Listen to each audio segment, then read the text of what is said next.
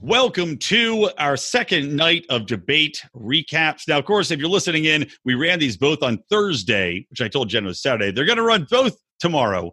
We had our double decker, all debate, all debate recaps all day long. Hopefully, you guys are getting as drunk listening to them as we did watching them live. And uh, I'm here. Welcome. I'd like to welcome in a very special guest. I'm sure you have heard her, seen her, tweeted at her. Uh, Jen, the libertarian, also known as Jen Monroe. Welcome for the first time to what is the de facto electric liberty land because I'm hosting it, but is also a debate recap. Thank you for having me. This is so wonderful. And I'm sure everybody is as drunk as we are right now. So please go on. we'll see. Howie Snowdon also has come in to join me as my fellow lion. Howie, I know you were just drinking beer, and I want to find out what Jen was drinking too, because she was I think she was hoping we were gonna be super trash, which means me think she's super trash. But Howie, so, what are you drinking? How so, drunk? So besides beer, my wife opened, I don't know where she got it. It was a can of it was like lemonade, vodka, and limoncello and she took a sip and was like, "Yeah, this is garbage." And I'm like, "Oh, let me see. I mean, it's not that bad. I'll drink it." yeah. Besides that, I've been drinking a Dogfish Head uh, SeaQuench sour ale. Yeah, nice. Uh, that's pretty good. So, wait, Jen, what are you what are you down over there? Well, because I am a professional, I am drinking trash palomas. Yeah, and if you want me to explain this to you, I can. Yes, please. okay, so to to try to to try to make this somewhat a short explanation of what a trash paloma is. Um, this kind of started with Matt Welch, and everybody blames it on me. It kind of started with Matt, but here it is. You can, if you want to, leave your house and go and have a actual paloma that involves grapefruit juice and all sorts of other ingredients, or you can stay in your so house. Writing this down, kids, so you can make it at home. Yeah. Remember that grapefruit juice and a bunch of other shit. All right, continue. or you could stay in your house and get a bottle of white tequila and fresca, and you can have what I'm having right now, and you can mix this however you want. So yeah, I um this is my third, I think. Nice, nice. So it's just tequila. I, I, don't know. I've lost tequila count. and fresca. Did you put grapefruit juice in too, or is that optional? That is optional. Okay. I love Fresca. I will say, I know it makes me sound like a bourgeoisie fool, but I love it. It's so good. I remember I used to bug my mom to buy it. Hmm, something about it. Never had it. It's good. That and Orangina. Orangina is even better. It's like an orange Julius. It's like if you took all this the cream out of an orange Julius, that's an Orangina. No, okay. nobody is Orangina fans. well, well, you both have to get down with this. So there you go. all right. Well, I'm drinking a uh, a ghetto michelada. I have some Bloody Mary, thick and spicy Bloody Mary mix, and I'm just dumping into Modelo. So that's what I'm chugging down here, and I'm about uh, I'm about one one big big pounder deep. So I gotta I gotta pound this and then pound another one during this, and then we'll be all on the same playing field. I think. Know, initial reactions, other than this thing was way too goddamn long and there's way too many people on stage. Jesus. Jen, initial reactions. What what was your what was your overall impression of this debate? And then we'll get into some nitty gritty specifics. So just give me the the ten thousand foot view of the debate from your from your uh, perspective. Ten thousand foot view. I have to say, much the way I felt about the first round of debates, night one was way more interesting than night two. See, I didn't see night one. Did you, uh, Howie? Did you watch the first night or no? No, yes, but I listened to the Lions of Liberty recap this morning. Ah, see, I have not listened yet. Okay, Jen. so what was different between last night and tonight? Like, was just less fire, just less less specific points? It it was like I'm I'm trying to figure out the best way to explain this. Um, night one on this particular round, and uh, again, if you if you have not been keeping track, this is the second round of this, so we're actually on like hour eight of yeah. debates that we've watched on this. But our one, especially with like we we had like Warren and Bernie and everybody else on the stage and Marianne who stole the show, obviously. but it was just there was a lot more substantial policy debates going on on night one than there was on night two. And I felt that way about the first round. I feel this way about this round too, where a lot of the candidates on stage were basically just kind of bumper stickering this. Mhm. And I it just it wasn't as interesting to me this night as it was last night. Okay. Uh, so and, what is, and so that's your overall take. What about you, Hi? What was your overall quick impression of the entire three hours? like I said, I have specific things we're going to talk about, but just yeah, we're fresh off it right now. So what do you think? Taking it all in. So it started off, I was kind of annoyed because it was just like the Biden Kamala Harris show for a while. Yeah. And it's like, what the fuck? Isn't anyone else going to get to talk? And then, you know, I love this shit and there were some great points, but then when it got over two hours, it was just too long. It's like, please end, just wrap it up.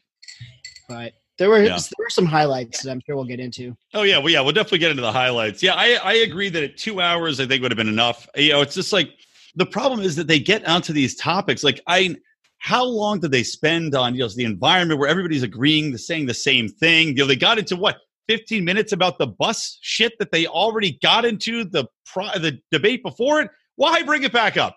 Why mean, do we did- need to hear it? Yeah. Do we talk about healthcare for an hour? Yeah, right. Yeah, the It feels first like hour of the whole debate. like i mean not the healthcare is not important but we're also in the middle of the longest wars in us history and we spend half of the debate on healthcare Yeah, it's it's going to be the healthcare election, honestly, and that depresses the fuck out of me. Don't get me wrong, but it's just like even in the first round of debates, there was a substantial amount of time spent towards talking about healthcare. And then obviously tonight there was a, a substantial amount of time spent talking about healthcare. But overall, it's just like we just I, I say four hours. It was really closer to five hours of debate that we just consumed over two nights. yeah, And it's uh, honestly, it's just for us, by us, for us. No normal person is watching this shit right now. Like nobody who is planning on even voting in the primaries is like, hey, it's July of 2019.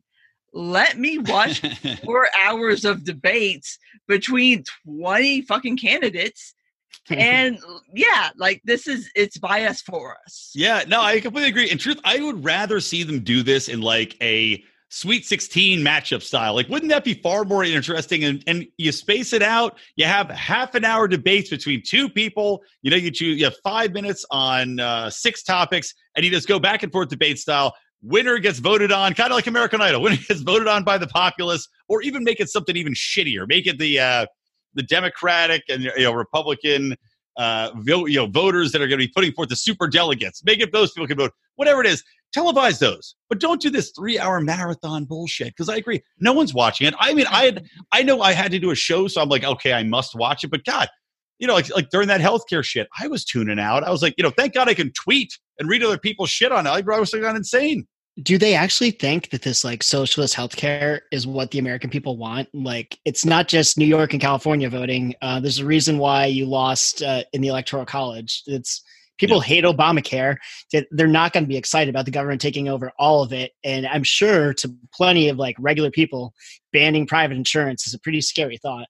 So i don't know. They're they're all they're losing this one Well, and and to see the people turn on, you know, anybody that dare venture the taking taking people's insurance away, like Bennet, I actually thought was kind of interesting. He's a little bit goopy, you know, like I expected him. And Bennet, if you don't remember, he's Michael Bennet. He just kind of has this doofusy voice. Uh, kind of like he sounds like a guy who just goes uh over and over again. But he made he talks too slow too He does. Oh God, his opening statement was so it's slow. like out with it out with it come on. I'm Michael Bennet. So, but he had a good point about taking people's private insurance away and taking away like the workplace, you know, and having people get workplace insurance and all that, and you, know take that away. So there were some good points, but yeah, it just went on and on and on. And I just don't think people in general are going to subscribe to anything that is going to put them in a precarious position where they have to trust the government to take care of their healthcare. Like I know people like to pretend, and I was just doing a whole show raging about how people are given, you know, want the nanny state to take these things over. But do you guys actually think that the everyday American would trust the government to take care of healthcare? I mean, Jen, do you think that? Yeah, right. I mean, what's your thoughts? and and even going back to the first night of the round two debates delaney tried to make that point to everybody is like okay these these these policies that you're proposing like Medicare for all, Green New Deal. Mhm. These are not going to play well in the general. And he basically got told like, "Shut up, centrist." Right. but it's like he he tried. He God God bless him. He tried his best to try to put that out there. But yeah, it's like it's you're pandering to a certain group of people who it it seems like they are much more there's much more of them than there actually are and this is what happens when you think that twitter is more like representative of what the voting demographic is than it actually is. And so you have this group of people who are very vocal on twitter and so it they, it kind of creates dialogue and it creates like this narrative. And so many people have bought into this that are actually running as democratic nominees but it's like you're pandering to a group of people who are actually in real life hmm very small and it's hard to tell where the middle is because they're silent. Like you can't like we don't know because they're quiet. Like i don't you Well- can't tell. So what you're pandering to is not the kind of people who are going to get you the votes in november of 2020 Yeah, well, I mean, De Blasio actually had uh, you know, most of De Blasio's points are terrible, and a lot of these people you can sum them up. Like, you know, honestly, I want to just put you. I think I can't remember which one of you mentioned that it was just bumper stickering. Jen, I think you did, but it's like you can put all they're saying on a bumper sticker. Like Andrew Yang, he has some interesting things to say, but it all comes back to his one idea. He has one idea, and it's Yeah. to give everybody money. Everything comes back to that one fucking idea. Every single concept. Women, the page gap, give them money. Entrepreneurship, give them money. And I loved. I'm getting ahead of myself. Dude, he's breaking the stereotype though that Asians are good at math. He clearly, clearly is not good at math. totally totally but but like de blasio his one thing is tax the rich but at least i give him credit at the end you know they were talking about this impeachment shit and he's like he's like look uh, i'm for impeaching him but the average american doesn't care. The guy who- they want you to focus on their problems. Why would they give a shit about impeaching trump? They don't fucking care. Yeah, it's it's just like again going back to that kind of pandering to a certain online bubble of people who I mean this this whole kind of democratic debate at this point in the election cycle, I mean, we're July of 2019. Like the fact that we're even having debates at this point is insane yeah if you really think about it. But obviously, these people are pandering to a certain crowd. And like I said, I don't think that this is going to play well in the general. Like what they're saying is not going to play well. And I don't like this is all political theater at this point. Like I said, it's by us, for us. And it's for us to consume, all of us who are in the bubble to Mhm. talk about and nobody who is like an actual normal rational sane human being is watching any of this shit right now. Like none of nobody no who's we're, we're all mad. We're all insane. We're all drunk and insane. Like no no normal person just consumed four hours of democratic debates over two days. Like Yeah. nobody did this. It's just us. Yeah agree they're they're in a real catch twenty two though. It's like you can't win the primary with positions that will win you the general. Like yeah Yeah. they, they're they're screwed. The things you have to say to win this primary will lose the general election for sure. yeah And I 'cause don't know. If, on- I don't know if you could do a total like flip right after the primaries. I don't know how to play That's what well. I was thinking. Right, then they'll show all the clips of you flipping on your on your own words, and that'll crush you in the later election, and Trump will use that against you. No, they, they are completely screwed. And I I swear to God, we were talking about this months and months ago when AOC started coming out and getting popular. Where it was like, look, man, she's going to push all these people to the left, and they're going to have to take these positions publicly. Meanwhile, they're losing the entire base, and then you're going to be done. Like there, this, it's I- done. It's a done deal. I couldn't believe how many of these candidates have fell into like the impeachment trap. Though, like even Nancy Pelosi is smart enough to know that that's just going to help Donald Trump, Yeah. and like almost every single one of them up there were saying it. I mean, like thank God there's at least one sane person, Tulsi Gabbard, is talking about why don't we ease tensions with other nuclear powers like Russia because that's actually serious, could possibly be a world-ending thing. Yeah, and then, and then there was like a weird conversation last night about whether you would completely take like nuclear war off the table or not. And I don't I don't even entirely remember how it came up, but it became a discussion and there were candidates who were not willing to say like um no i won't take nuclear war off the table Mhm. and it's just it it's so And not even that, but nuclear first strike. Like nobody has Yeah. even attacked us yet, but we're gonna Yeah. nuke. Come on, all right. Yeah, That's where we're I, at. I'm trying to think how that how that how would that come up? Because I mean, you know, North Korea barely even came up on a blip tonight. You know, it was They, mentioned could, they couldn't even nuke us. I mean, maybe South Korea, but not. No, us. they couldn't. Well, Russia didn't really come up either, except for uh, God. Somebody had a oh, Cory Booker going off about how the Russians are going to come for our black women voters. That is such a weird. I was like, "What are you talking about, Cory? What?" He's like, "Okay, the Russians are coming for you, and our most vulnerable women, the black women." Like, "Uh, all right. I didn't know Putin had the had a specific fetish, but you know, BBWs, man, whatever you're going to go for. All right, so let's get into some specifics here. Um, I don't even know; it's hard to find. So we've got a list of different different topics. But it, was there a moment that stood out to you as as somebody being more libertarian than others? And I suspect we'll all have a similar a similar one to to cite. But I'll go with you first, Howie. What was your most libertarian moment of this debate? So I don't know if it was the most libertarian, but I enjoyed it the most, and it was libertarian. But when Tulsi went after Kamala for being a cop and Yeah. brought about, yeah, you put fifteen thousand people in jail for marijuana, then laughed about it. You were like, I'm like, oh my god, this is the greatest. Actually, since you started this late while I was waiting here, I donated five bucks to Tulsi Gabbard campaign like, I need more of this. yeah, that was a gorgeous moment. Jen, what about you? This is my personal hobby horse, but I was really glad that Julian Castro had at least a moment to try to discuss his plan for decriminalizing border. Okay, yeah, I want to talk to you about this. Yeah, Okay. yes, because because I because for me, I tweeted out.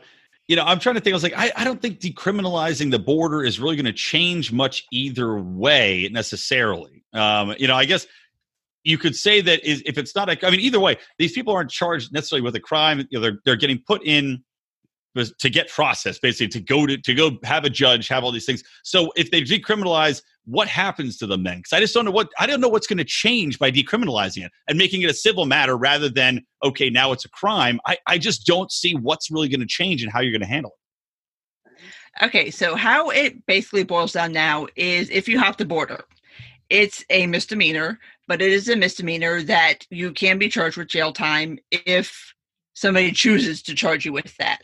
And so that is what is leading to a lot of the detentions in CPB. And I'm, I'm going to try to make this short because I can go on for forever on immigration. But from what I understand on Castro's plan and the idea of decriminalizing the border is you really take that that offense of hopping the border illegally and taking it from being something that you can have jail time for to something that is a misdemeanor the way we understand a misdemeanor to be which is like if you got a parking ticket and you could get a fine for that So they would then if- instead of detaining them then because they could be going to jail, they would then eh, just kind of turn them around, give them a ticket, and be like, "Get out of here." It's like a summary offense, like when I got the public drunkenness. Right, that- but but then so then but they immediately let them go. Right, it's like busy catch and release.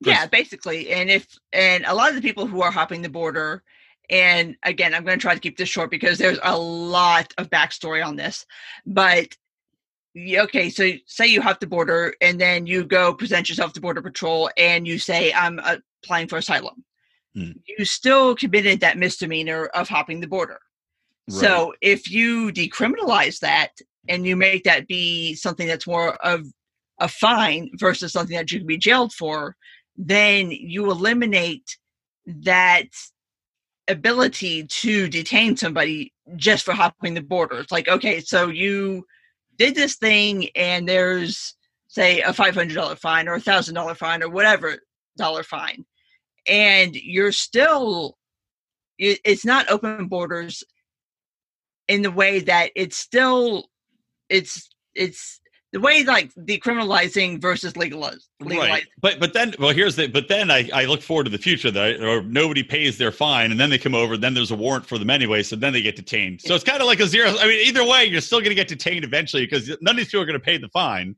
and then they're going to have a warrant for them and then it's going to be like, well, now we can detain you. So it's basically de- de- delaying the inevitable. So Um, I, I, I was glad to hear a couple candidates. I think Tulsi was one of them talking about we need to make the legal immigration process easier and like you know actually able. Yeah, that was a good point. But and yeah, It's- she said that in advance of like it, she said, "Don't put the cart in front of the horse." She was asked about, I think, paying for education for legals. And to me, like, I mean, the immigration system. I don't want anybody kept in inhumane conditions, and and I'm fine with anybody. yeah. I'm fine with anybody coming in and like, you know, I, I don't like us paying social benefits, but that's like a pittance compared to the money. Like that's not what's bankrupting it. It's like a drop in the bucket. The only thing I'm concerned about is people coming from like these leftist South American countries and voting. I just don't want people voting that don't understand like with all the problems we have, what has made America like free and prosperous and why it's a place you want to come to. Yeah. I just don't want everyone from South America coming here and voting to make it like South America. Just like people from California moved to Texas and other places and start voting for all the same things that ruined like their Yeah. state. Like to me, it's like let everybody come in. Just can we please get some like voter ID laws or something? I don't know.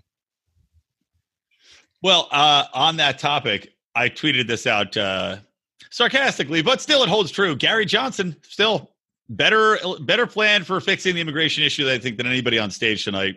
Uh, because Gary's, I'm gonna I'm gonna butcher. It's been a pretty long time, but Gary's position was basically just to really open it up as far as working visas, allow people to go back and forth across the border and work freely, and that really right there would solve a lot of the problem. I mean, just and- enabling people to come over and have a day work visa, go home, keep the money, go back, you know, pay the taxes for whatever you're here, and when you get paid the wages, there you go. And the, the only people that I am worried about coming are say like terrorists. So solution to that, let's stop bombing people all over the world and like have There you go. making them creating terrorists and making them hate us and want to come here and attack us. There you go. That'd be my solution for that. And also like violent criminals. So where it's like, well, maybe if we ended the drug war, which puts all this like profit behind these uh, violent cartels and makes it worth doing all this awful shit for, that might uh, change things a bit. Yeah, Jen, you're going to give something to add.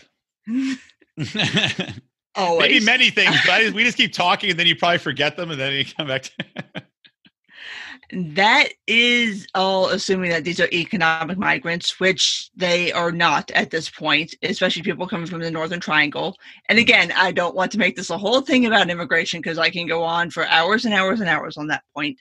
But yeah, the, the asylum process is something that is people say it's being abused, but it's the only way that these people have to try to get any kind of legal status in this country and it's it, it it's really a very deep kind of complicated issue and i mean i'm i'm happy to get into it if somebody wants to nah, not on this show. We get too much other shit to get into. But give me give me the Cliff's notes real quick.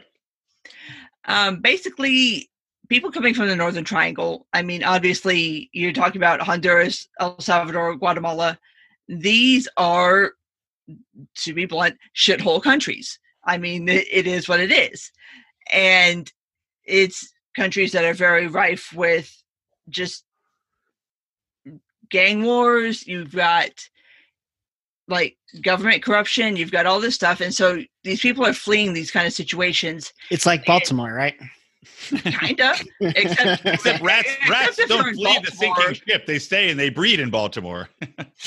except if you're in baltimore you can just pack up and leave and go to another country and Right. nobody really asks you any questions but for these people there is no other legal option other than the asylum process like the visa process that we have right now is not really available to these people like you can't apply for a work visa because obviously you have to have a, an employer sponsoring you. And non-work visas like are just insanely difficult to get right now anyway. So this is their only way of trying to do it legally. And there's a lot of shit going on at the border that is just straight up illegal and extra legal. And so this is it, it it's complicated basically it is well it is it's very complicated yeah it's very complicated that's well that's the problem with any of these any of these uh, these problems that get put put out here and that's what nobody seems to want to acknowledge is that these are all incredibly complicated issues. Any single thing they put out there is way too complicated. And these people come out, they don't really have a solution for it other than some broad proposal, which is itself is going to have all these different ramifications. So typically they just say something nice, they dance around it, and then nothing changes. In reality, like we looked at why Obama and Trump had the exact same goddamn policies on the border. It's because they say something different and nothing else changes. Because they get in there, they get in the office, they go, oh shit. Ah, leave it. So, how about when Biden got called out on Obama's record of being deporter in chief? That was awesome. hey, I'm down with And- it. and by the and by Don Lemon, Yeah. right? The only, the only thing I was torn about when he, he responded, he's like, "Well, you know, I gave my advice to the President Confidence. I'm not going to break that." I, I, I, I kind of do feel like you should be like, if if you can't do that, like, I don't know, but It'd be yeah, funny if Obama, uh, Biden's like, I gave my I gave my advice and confidence on that, but basically saying like, yo, you shouldn't do it. And Obama's like, the fuck you did, motherfucker, at home on his couch. you throwing me under the bus, Biden? Didn't you have enough Joe- trouble with buses earlier? Joe Biden is like running against Joe Biden of the past. Like his career Yeah, is. is like, I got to undo all the things I did of my career as a politician. Uh, totally. It's like, But that's like every front runner right now, though, is like Yeah. you're running against you of the past. Like it's Oh yeah. Biden, it's Kamala, it's Bernie, it's Warren, it's every front runner. It has that same problem. he's so old. I don't know if you guys heard. I didn't hear exactly what he said, but like when they were introducing the beginning, he came out first, and Kamala came out, and he said something to her. But he called her kid. hmm Maybe he was like, I- I'm gonna get you, kid. Ah. It's like, I don't, it's by like, the all way, right, Stop Grandpa. me, kid. Do you guys think Biden had like? I mean, somebody slipped Joe Biden some extra Werther's originals tonight because he was he was fucking fired up, man. Like he was coming out swinging. He, I, he seemed like he couldn't put a coherent thought together. Even at the end, what Half was the that? time, He's like, go to Joe three oh three oh three. was he reading it wrong? Was there a teleprompter he wasn't reading correctly? How do I go to Joe three oh three oh? I don't know how to internet. How do I do, But I mean, go he, he, on the internet and put the buttons? I don't. oh, he didn't say he should. I think he meant to say text. Like yeah. Joe. Oh, that's probably what it three is. That's probably it's like you can't go to website Joe three zero three zero. it is. dude. You're totally right. That is 100 percent what happened. Go on your phone and do the the things that you young kids Use your- do. use your fingers. Oh, another great moment. I jotted this down. Fuck, where was it? Um, oh, uh, old Biden had. It's like they asked about the TPP, and I swear to God, he had one note written down for the for response, and it was just rules of the road. Because he said like three times in response. He's like, "Well, we need to make sure that we set the rules of the road. You're not the Chinese, because their rules of the road we're not about people here. And like he just kept saying the wrong thing at the wrong time and then reverting to rules of the road. It was like a catchphrase. It was like a nervous tick. But yeah, but otherwise, but he had some he had some grandpa moments. But I also think though he came out like he had some zingers though. Like he had some good ones. I loved his line on Gillibrand where he was like, "Well, you went to all these places with me, and you were applauding all my efforts for helping women, and the only thing that seems to have changed is you became a presidential candidate now." Like that was pretty fucking on point. Dude, but you know, she was totally hanging on him before because she's the vice president, you know, pumping his ego. Just like when she said, first thing I do is Clorox the Oval Office or whatever. Oh Yeah, yeah. so somebody Waka, tweeted out- waka, waka. Somebody tweeted out a picture of her with Har- Harvey Weinstein, picture her with Bill Clinton. It's like, oh yeah, better better Clorox at Oval Office.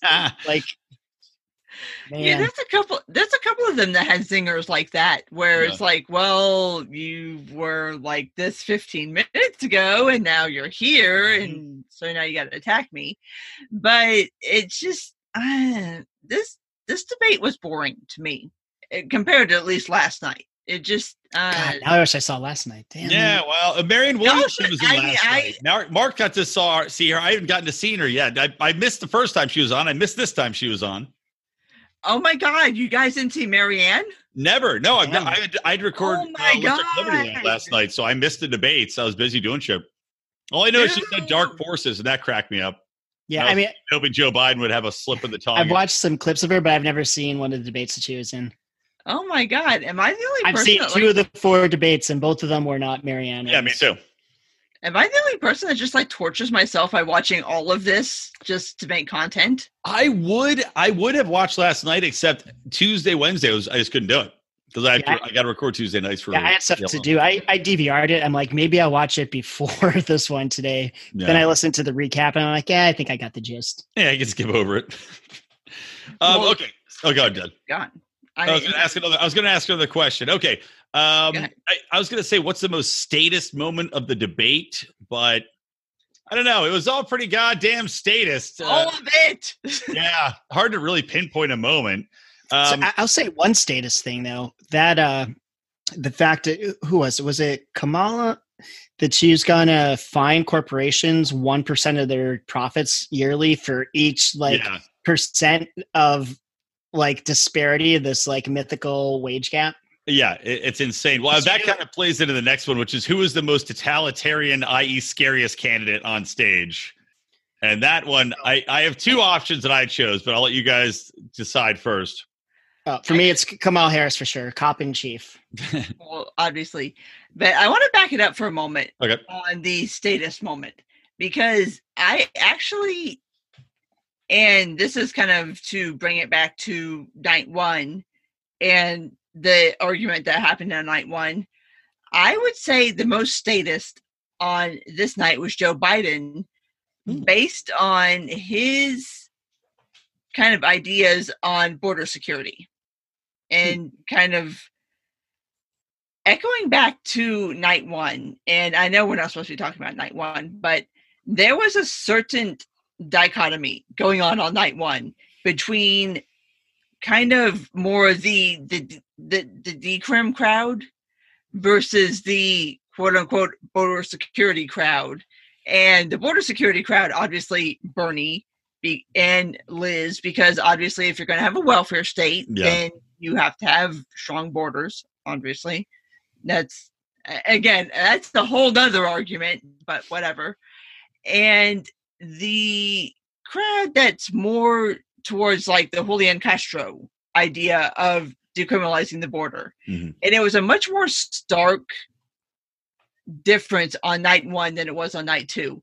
And Biden was really the only person on night two that I heard really kind of espousing that border security night one kind of jam. Well, that was his crickets moment. I mean, when he was like, "We need to have, you know, it should be illegal to cross the border legally," and it was like when he finished talking, it was like dead silence in the audience. I'd not heard anything like that before. you could hear a cricket jerking off in the background. But yeah, you're right. That was that was a little uh, that was pretty interesting.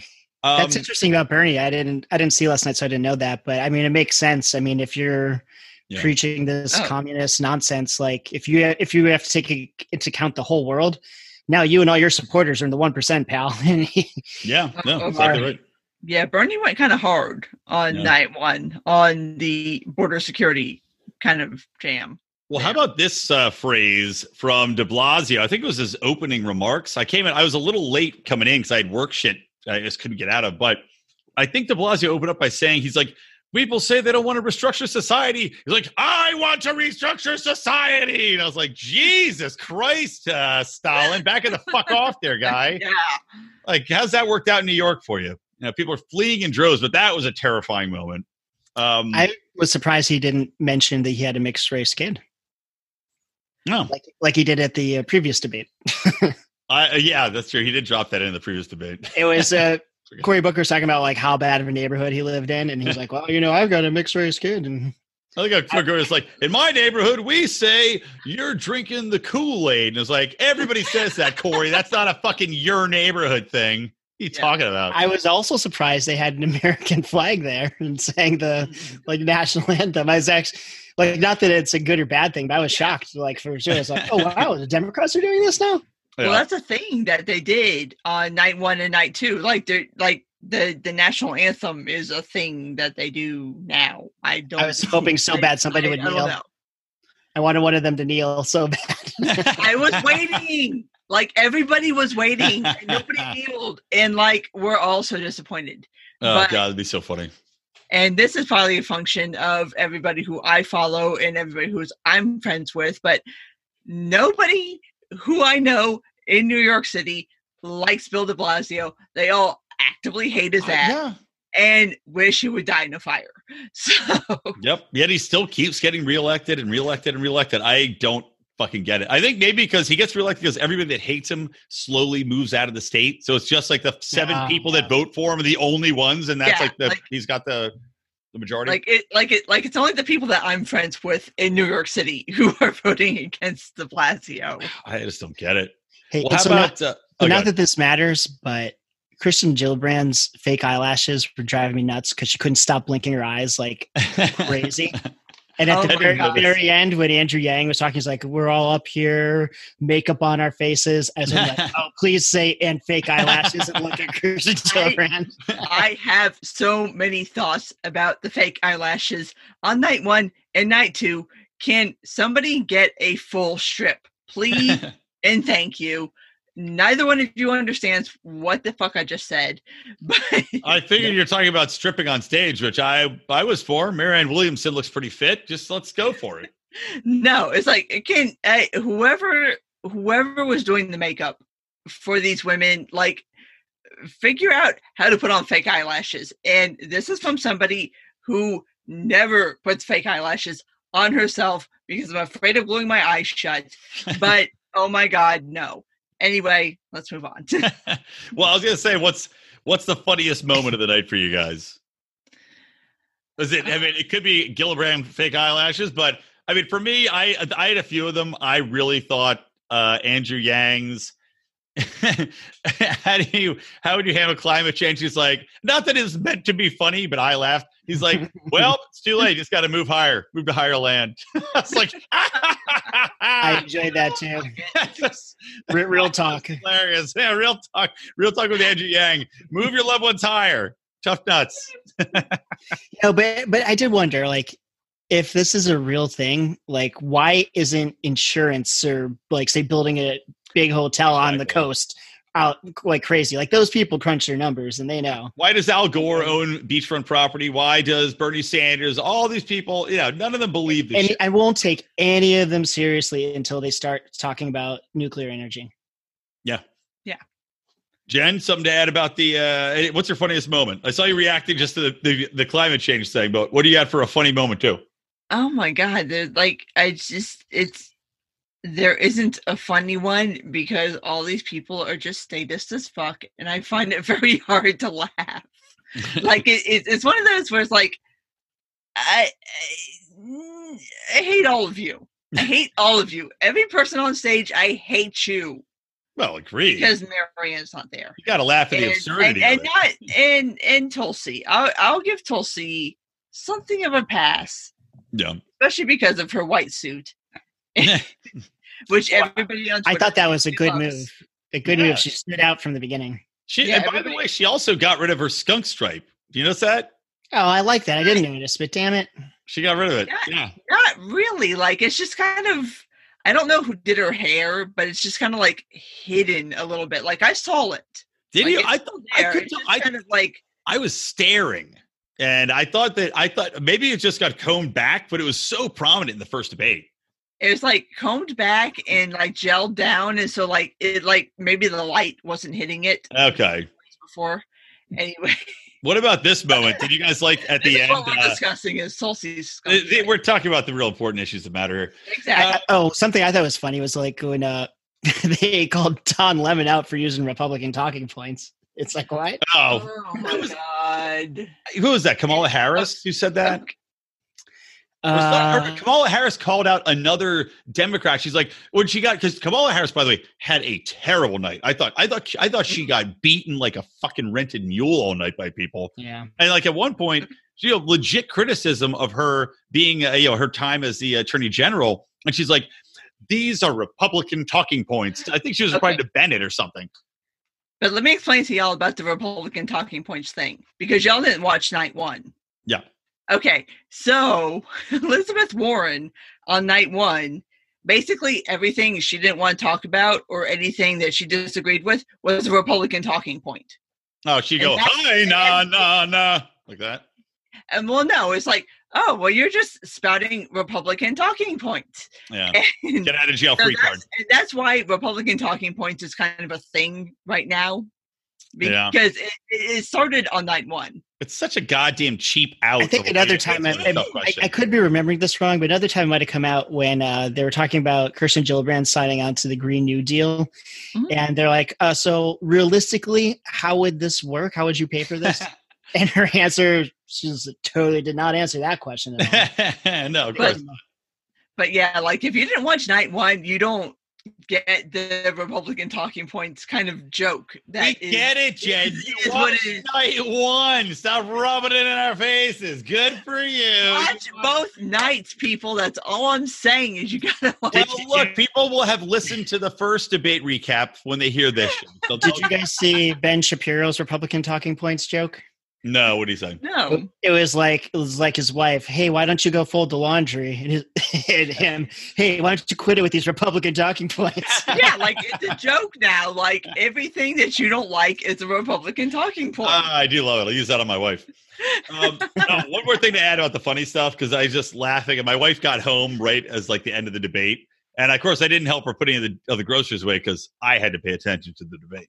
well, of so, course. But I was cackling on the couch. points. It- yeah, it's I was like Republican talking points. Put yourself.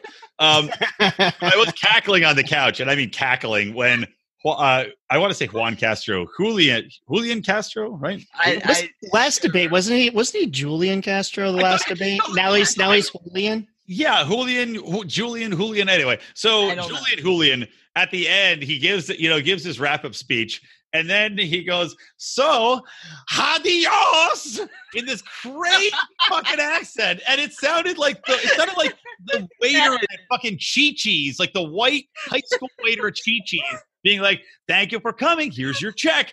Adios." Like, it was So- fucking ridiculous. So th- this came up at the the last debate because remember like Beto O'Rourke and Cory Booker speaking Spanish. Yeah, at least there was like- none of that this debate. Like the only Hispanic person on the stage is Julian Castro, and, Yeah. and apparently he barely speaks any Spanish at all. Well, you could tell. You could tell by his sign up because it was Yeah, fucking yeah. ridiculous. although I would like to say that over both nights, nobody spoke Spanish. Yeah, thank God. Well, they probably got a lot of notes. CNN probably got notes on that, being like, "What are you doing? Why? Don't- why are you Like, doing?" don't don't fucking do that anymore. annoying. Okay, Yeah. everybody's freaked out. Don't do it. Okay. Everybody unanimously, all of America, left and right alike, rolled their eyes when they started speaking Spanish. Although then again, Beto spoke like three words in the first night, so he- I don't think he Beto, that slave owner. if you saw it, Beto came out uh, as a as a ancestral uh, descendant of a slave owner. So Oh well, I thought he was supposed to be Spanish. Hey, did you guys hey, they had a see lot of that? Everybody had slaves. Did you guys see that Tulsi co-sponsored the audit the Fed bill? Yeah, Yes, It's awesome. But yet, uh, no talk about that. You know, they did us fucking cut rates again. Nobody's talking about Yes, monetary policy. Oh my god.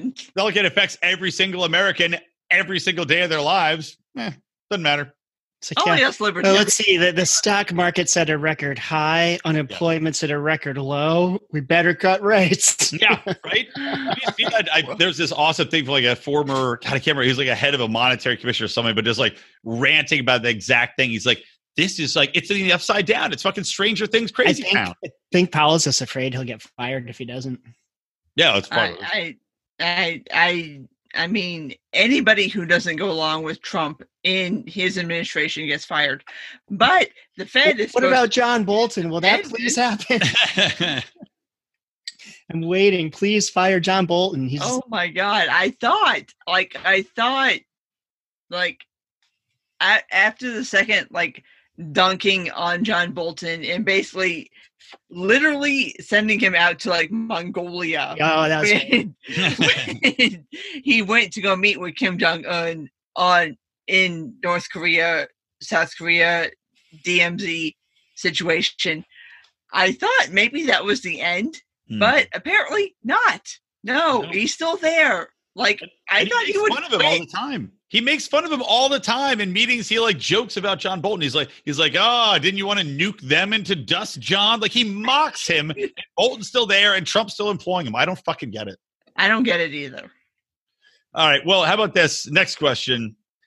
Which candidates do you think helped themselves the most in this debate, and which one hurt themselves the most in this debate? Hmm. well. go ahead. I think, even though I didn't know who the, who the hell he was before this, I think Bennet, like to most normal Americans that were listening, are like, "Oh, holy shit! One of these people is actually saying some reasonable things." That- that's my pick, too. Himself. Yeah. I mean, I think Tulsi helped herself. Um, I mean, I wish she went a little more hard anti-war, but maybe that doesn't play that well to the rest of America that aren't libertarian. No, she went pretty. I think she went pretty good, like anti-war later on. She only had to I warm mean, up to a little bit. I guess she got to she had to talk about other things too. She can't just be the oh she's just the one that wants to end the wars and nothing else. Yeah. Um, I think Kamala Harris hurt herself tonight bad. Jen. I would say if I had to go with just tonight, I would say Bennet, who I, I and both my husband are, are now referring to as like Charlie Kirk shrunk face because it, have you ever seen those memes where like somebody shrinks Charlie Kirk's face? It looks like that.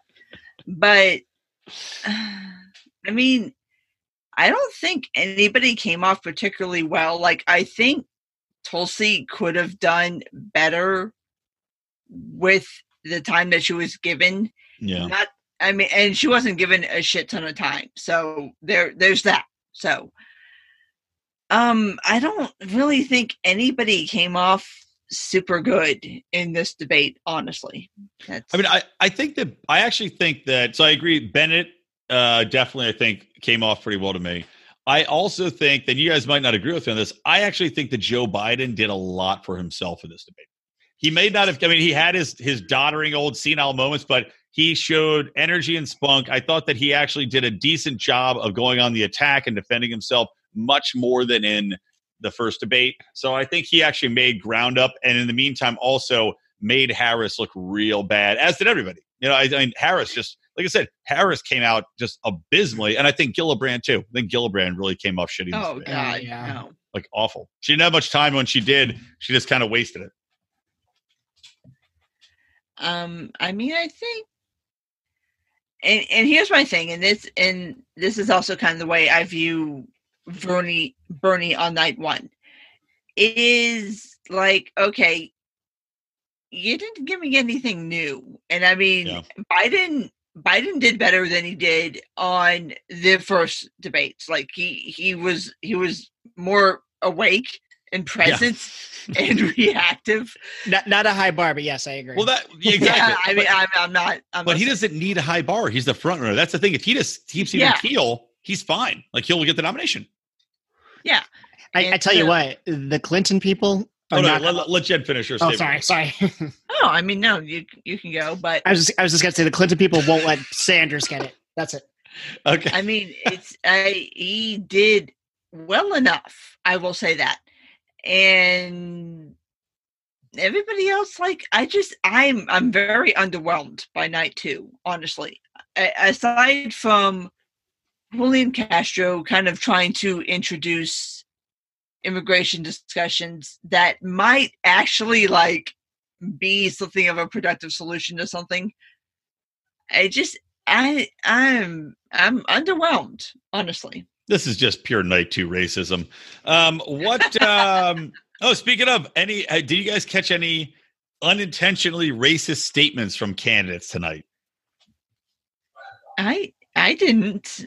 I mean, Biden Biden stayed away from Yeah. that ob- for obvious reasons. Yeah. Biden stayed the fuck away from that.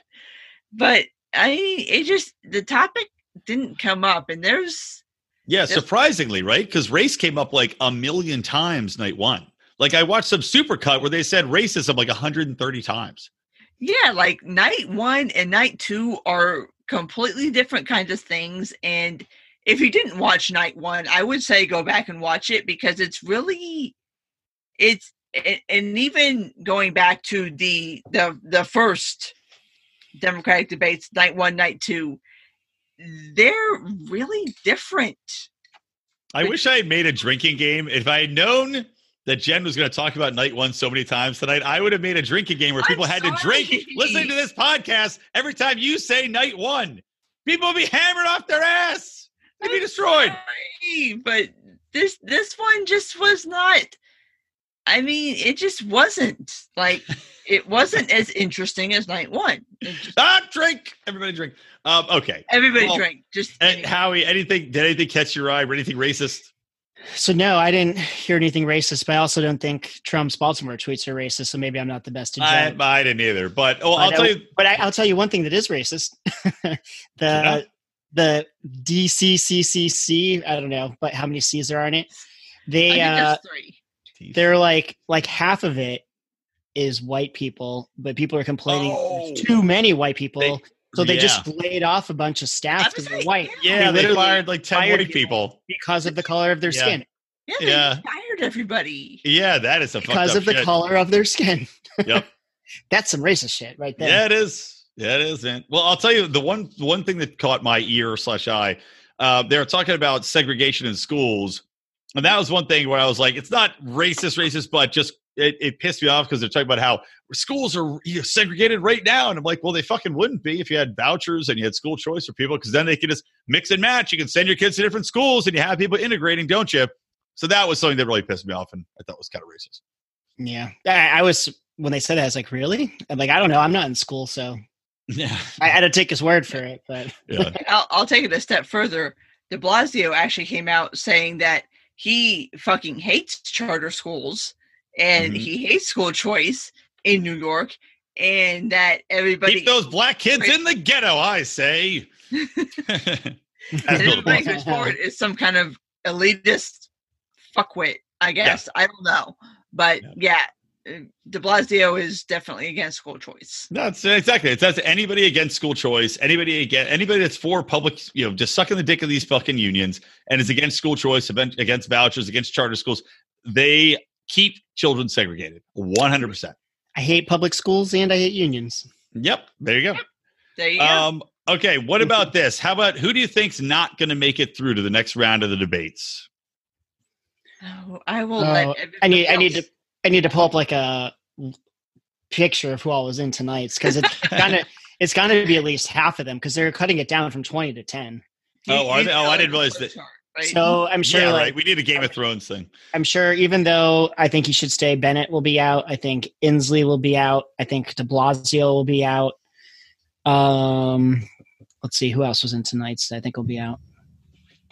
Somebody I mean, I- else. Say some people. I agree. I think Gillibrand will be gone. Gillibrand, Uh, I think she might have staying power, but I don't, man. She just had such a shitty show, and I, I she's polling at atrocious levels too. She's polling at, at sub Tulsi Gabbard levels. oh, okay.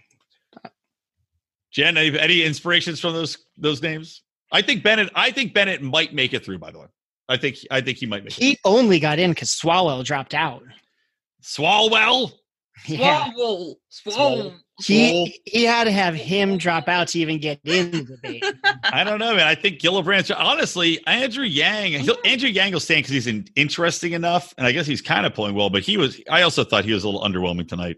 He had a couple good points, but Inslee's definitely gone. I think Gillibrand's gone. I guess probably Bennet's gone. Okay. So I predicted that nobody would drop out between the first and second rounds, and Swole, Swole, Whoa. Swole, whatever the fuck you pronounce his name, he proved me wrong. But here's my thing: is I don't think that anybody currently in is going to drop out before, say, the holidays slash first of the year, and here's why there's so many people polling at abysmal numbers that there's no reason for you to drop out because you're Yeah. At, a, at an abysmal number.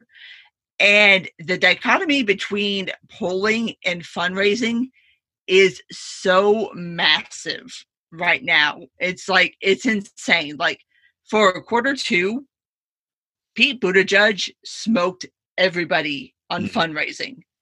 Like he, I forget, it's either twenty-five or twenty-seven million dollars in quarter two. The next person up was Sanders with eighteen million, Yeah. and Buttigieg is polling at what? Not even five percent. Hmm. So if there's no real good reason for you to drop out at this point, and this is also it's incredibly early. Like this is Wait, wait, th- what- what- this whole thing is like insanely early. Was was the question drop out or not makes the next debate? Not make the, Maybe- not, yeah, who's going to not make this debates though? Because it goes like, if you're not into you- debates, I because think it, you're 'cause going to be goes done. from it goes from twenty to ten for the next debate. So I mean, even Cory. Booker. I, I mean, Cory Booker honestly sucked ass tonight too. Uh, he could drop out, or he could he could not get the next debate. my wife hates his voice so much she like goes crazy every time he speaks. She thinks he sounds like like a retarded Arnold Schwarzenegger. And I, I, I didn't I didn't hear it, but then she played a Okay. clip of when he was trying to speak Spanish, and it's like, oh yeah, that sounds like Arnold Schwarzenegger. speaking Spanish. I'm like, all right, I I'll, see I'll it now. even take up that point because I have been somebody who's been very vocal in saying that the DNC fucked up in the Mhm. way that they did these debates. Like they screwed up.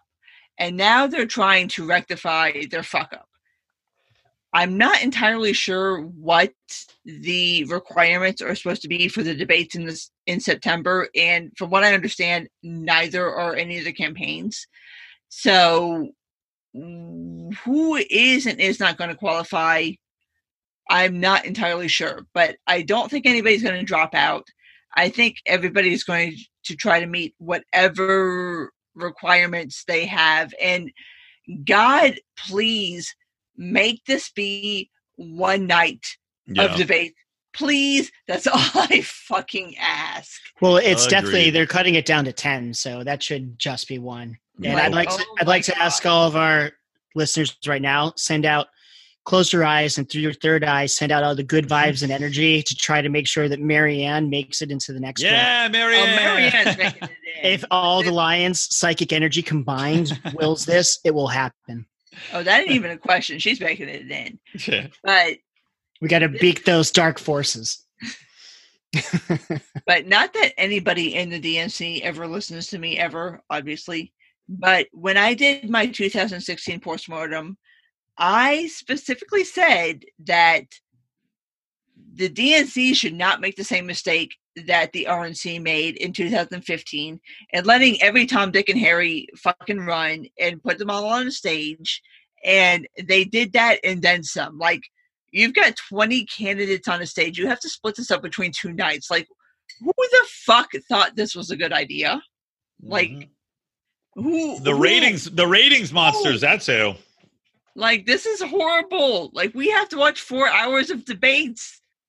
I, I, I, um, no. Not even debates. I'd even I wouldn't even call them debates. Four hours of, you know, posturing, uh, personal attacks, and bumper stickering. Well- That's really what all these Well, things I are. Jake Tapper, bless his heart, tried his best. He did. Oh, well, what was your favorite? Yeah, I would. I would wrap up on this. What was your favorite moderator moment, if you have one, of the evening?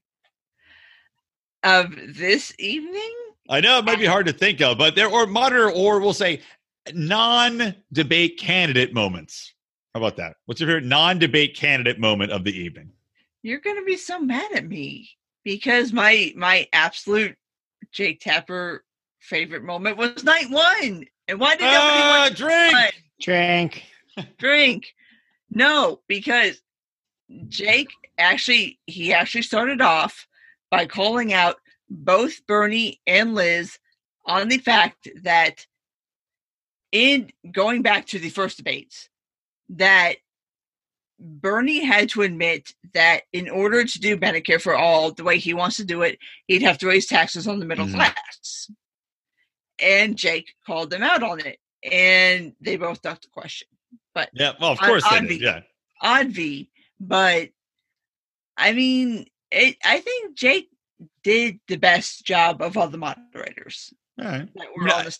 I, I think I already voiced my. I just I loved where Don Lemon pushed. uh Oh God, I'm, I'm blanking on it. Don Lemon pushed Biden on deporting more illegals than Obama or than uh, Trump. Now I'm Yeah, getting drunk. good. Now I'm really getting drunk. Yeah, I love that Don Lemon called Biden out on that. It was like, well, didn't you deport more people than Donald Trump has? And blah, blah, blah. So that, and would you continue to do that or whatever it was? So that was a great moment. Uh, and also, I greatly enjoyed the incoherent heckling that overtook several parts of the debate. Yes. Uh, I just me- wish they gave the hecklers some microphones. I really want I to know. know. they're What the fuck were they Fuck saying? yeah. Come on, you. This is ratings, people. People want to hear this. Yeah, they're like, "Oh, it's a- I'm like, what?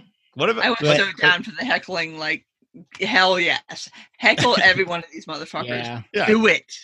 I, I think one of the, the moment I liked was I think it was Dana Bash asking Kirsten Gillibrand how in any way this Green New Deal is any, is realistic. Like how Yeah. they realistically do any of this? yeah.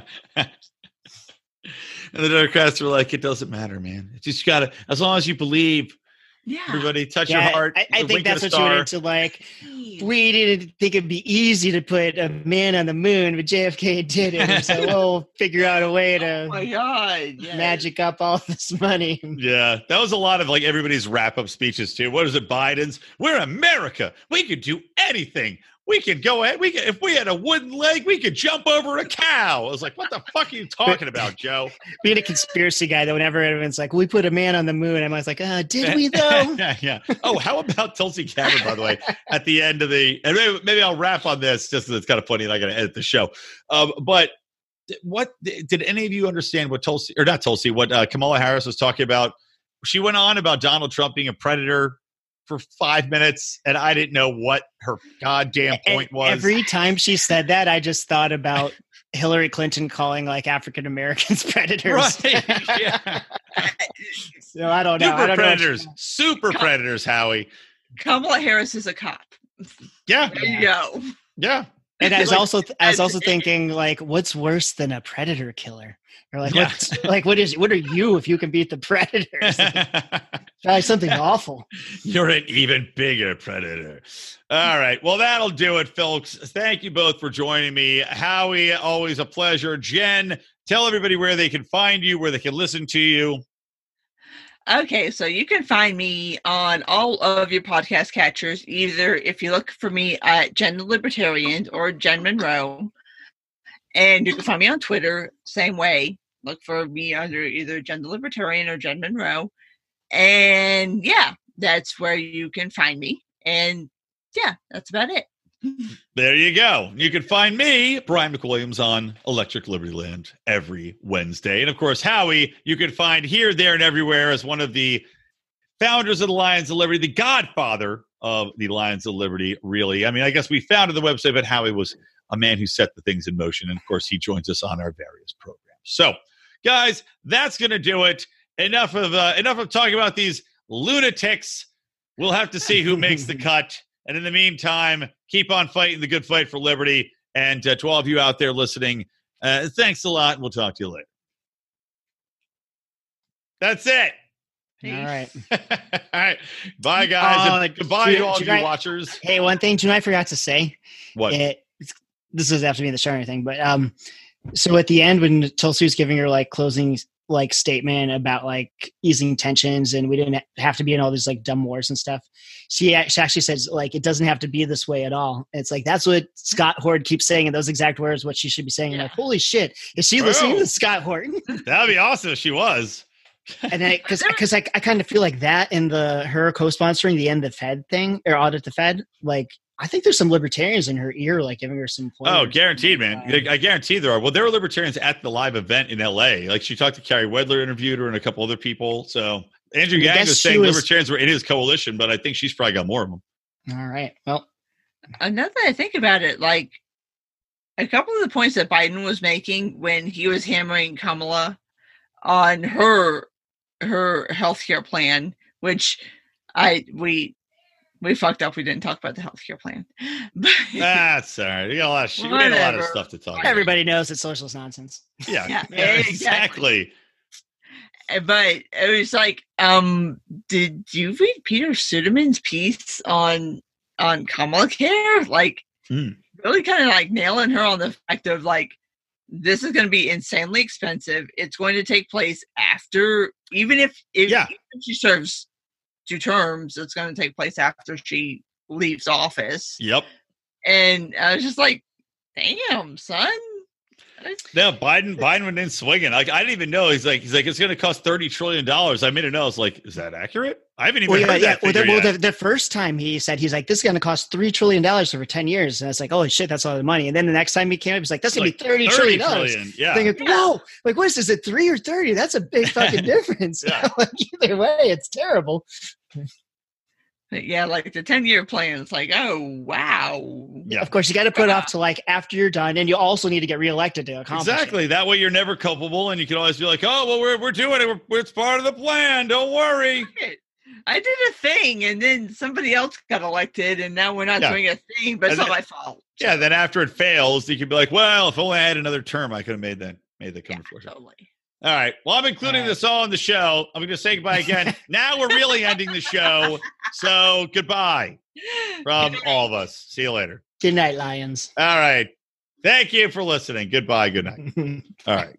You know what? I have one more thing to add on the end of this show, guys, because I forgot. We didn't get into it. I meant to mention this during the debate, but Cory Booker, coward of the night. And we didn't really talk much about Cory Booker during the show, mostly because he didn't really have anything interesting to say. But he was asked, as were many of the candidates, what they would do about the foreign entanglements, about bringing the troops home. Of course, Tulsi Gabbard was very good on this, bringing, saying, I'll bring them all home within the first year. I want them home. I want to focus on infrastructure. I want to focus on what we're doing here at home. I don't want to be entangled. I don't want to have regime change. I don't want to have endless wars. Things you've heard before from her, but are still important to say. Cory Booker, on the other hand, was asked about what he would do with the Middle East, and like a coward, like as an establishment statist shill. And he took the position that, well, we're in the Middle East and we can't pull out because think about the instability that would cause. We can't leave a vacuum. Basically saying, according to Cory Booker, nothing changes. America stays in the Middle East. Our troops stay in the Middle East. We continue to have a presence there forever and ever and ever because, folks, we're never going to get out of there clean. And any of these assholes that say, well, we can't have a vacuum because then the terrorists will get in there, to the same goddamn neocons that have been just fucking shit up for the last 50 years. So that's Cory Booker for you. Okay, now we're done with this show. Goodbye.